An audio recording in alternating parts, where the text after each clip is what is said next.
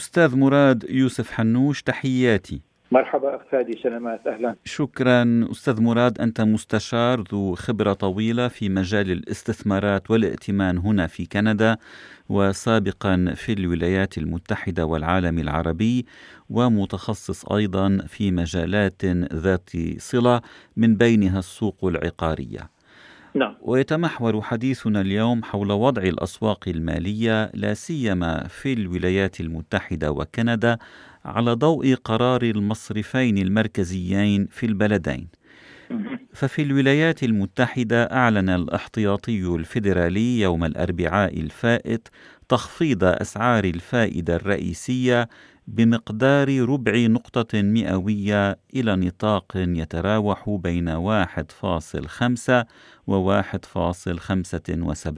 بالمئة نعم. وقال الاحتياطي الفيدرالي أن تخفيض أسعار الفائدة يأتي في ظل ضعف الاستثمارات والصادرات وبقاء معدل التضخم دون النسبة المستهدفة البالغة 2%.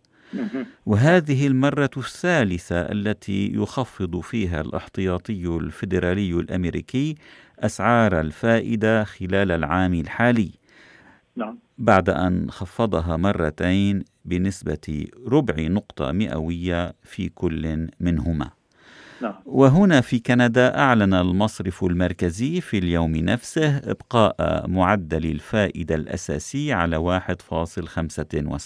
1.75% بالمئة نعم. وكانت آخر مرة رفع فيها بنك كندا معدل الفائدة الأساسي في تشرين الأول أكتوبر من العام الماضي ومن 1.5% إلى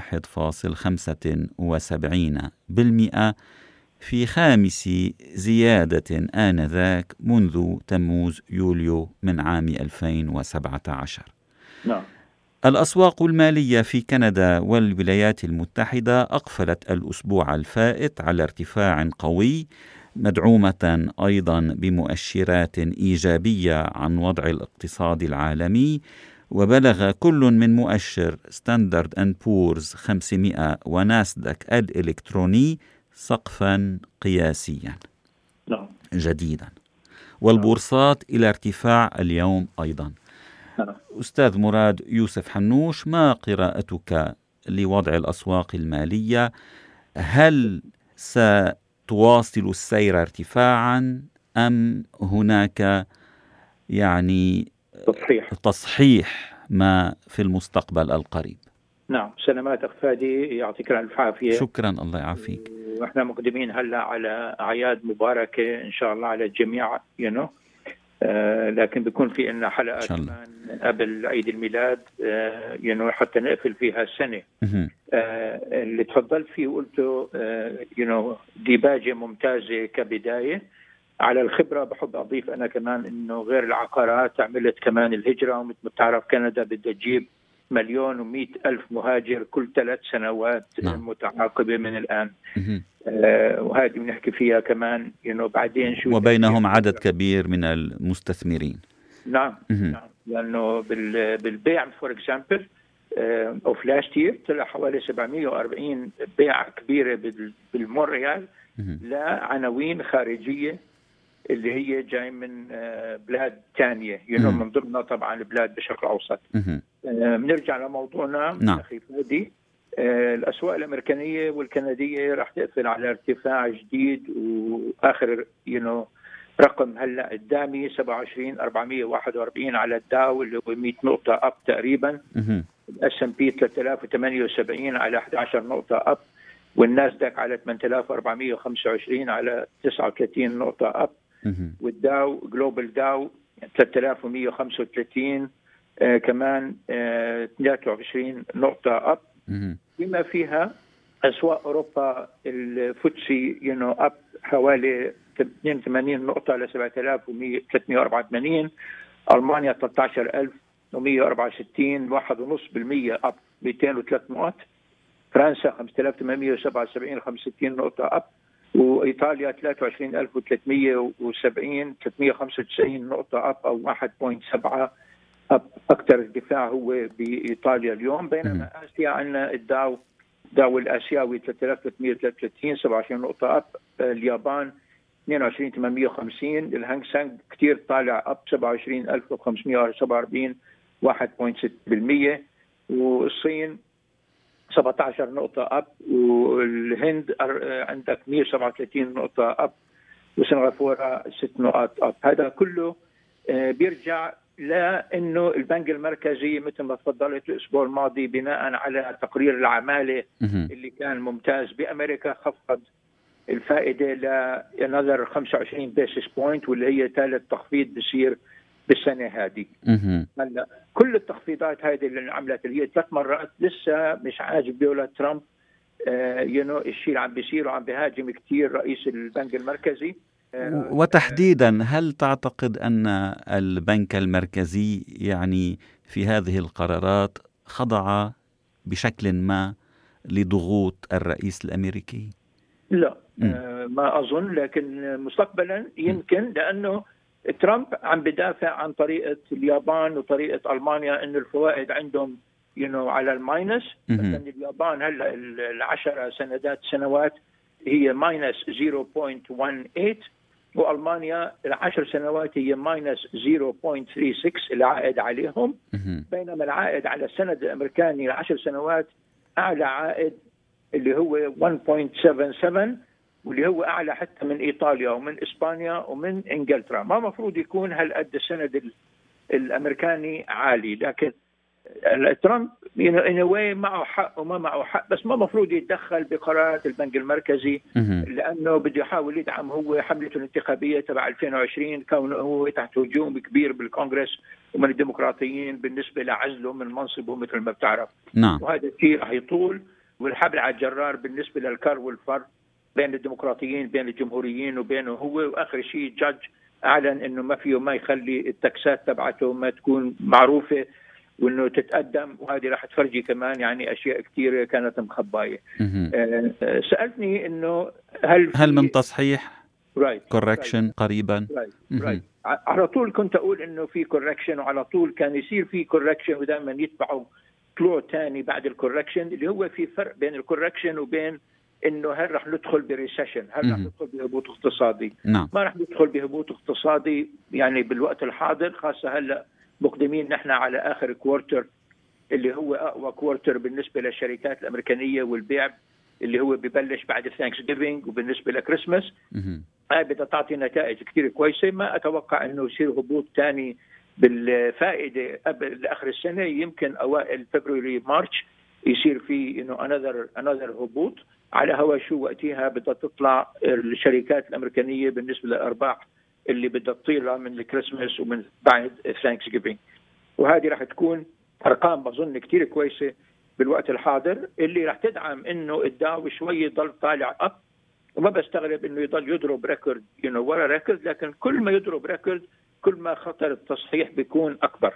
يعني راح نواجه تصحيح اللي يهز المشاعر شوي اللي هو إنه 5% 10% واحد ما بيعرف إمتى بس ما له علاقة بأي هبوط اقتصادي، الهبوط نعم. الاقتصادي بيكون لما بيكون ال inflation عالي، لما بيكون ال interest rate عالي، لما بتكون ال economy مش كويسة، لما بيكون العمالة مش كويسة، بس كل هدول المؤشرات لهلأ يعني كثير مناح بأمريكا حتى بكندا كمان، يعني بأمريكا عندك 3.6% اللي هو اوطى عمالة أو تراكم بالعمالة من وقت ما أنا دخلت أمريكا سنة 72 اللي هي 47 سنة back آه، وال inflation حوالي 2% والفائدة حوالي 1.75 وإذا رجعنا للفوائد بنلاقي إنه من 2017 تقريبا لما بلش المركزي يرفع هلأ عم بيعاود يرجع وينزل. 1.75 أظن هلأ شيء يعني مناسب. للوضع الحالي الاقتصادي كمان كندا 1.75 مفروض كندا تكون even 1.5 لأنه اقتصاد كندا you بيعتمد كثير على التصدير اللي عم نعمله لأمريكا. آه، وكندا بتطلع دائما من ال top عشر دول بالعالم بالنسبة للانتاج آه، القومي. بس دائما بقول إنه الغنى اللي موجود بكندا لساته يعني مش مكتشف لساته مخبى تحت الأرض اللي هو ال natural resources وال minerals والغاز والبترول هذا كله والذهب هذا كله يعني بعد ما طلع بعد ما اكتشفناه. نعم وهذا وهذا موضع جدل واسع هنا في كندا لا سيما فيما يتعلق باستثمار الثروات النفطية. هل تعتقد أن بنك كندا قد يقدم على تخفيض الفائدة في المستقبل القريب يعني في الأشهر المقبلة؟ فهو لم لم يخفض أسعار الفائدة منذ سنة. يعني عام 2019 لم يقم بأي تخفيض فيما قام المصرف المركزي الأمريكي بالتخفيض ثلاث مرات. Yes أظن كندا مفروض تنزل another ربع بالمية. آه، بشجع هذا على تصدير you know بضاعة أكثر لبرا. وبشجع يعني مثلا ال gap أو الفرق بيننا وبين أمريكا بالنسبة لل imports وال exports يعني بيعطينا عجز حوالي 15 آه، billion you know دولار عم نصدر 585 بليون عالميا وعم نستورد 607 بليون عالميا من ال 607 390 أو 400 أو 400 بليون هي جاي من أمريكا. بينما كندا يعني عندها الاطول خط coastline موجود بالعالم كله اللي بيمد على ال frontiers إن نعم. كان من من ال east إلى ال west. آه، وكندا اعتمادها كثير على ال services والخدمات اللي هو 71% والصناعات 28% وال agriculture الزراعة 1.6% هذا رقم كثير كثير كثير واطي. مفروض الزراعه ال agriculture والزراعة والخضروات واللحوم وكل شيء هاي يعني تصل لحوالي 3 ل 4% من التصدير اللي اللي بنعمله. وكندا دائما بتيجي. يعني عندك آه، اليابان بتكون هي آه، بلد والصين هدول لازم نركز عليهم كثير لازم نبعث لهم كثير من الصناعات الموجوده عندنا. وكندا عندها التسهيلات العظيمة لأنه تسهل وجود شركات تيجي تفتح مصانع وتأسس حالها هون. لكن هدول بد كلهم بدهم دراسة طويلة الأمد. يعني هلأ صار عندنا حكومة جديدة نعم. حكومة minority سيعلن تشكيلها في العشرين من الشهر الجاري. طيب نعم. ترودو كمان اجتماع مع يعني مع شير ومع سينج ومع ماي تبعون الأحزاب الثانية ومع البلوك إنه يشوف كيف بدهم يتعاونوا لأنه صار في خلاف كبير بين ال west وال east صار في إنه خسر كل شيء بال west وهون كمان حتى بال east خسر ال Liberal حوالي 20 22 مقعد. يعني بده يكون في hung parliament بسموه اللي هو ال minority وفي احتمال كبير إن شاء الله ما يصير الشيء هذا إنه إذا أي بند من أي مشروع ما مشي بالبرلمان يمكن إنه يعني تتسقط الحكومة بس لهلأ بيقولوا بده يتعاون مع ال NDP أو بيتعاون مع نعم. الأحزاب الثانية لحتى يمرق مشاريعه الجديدة.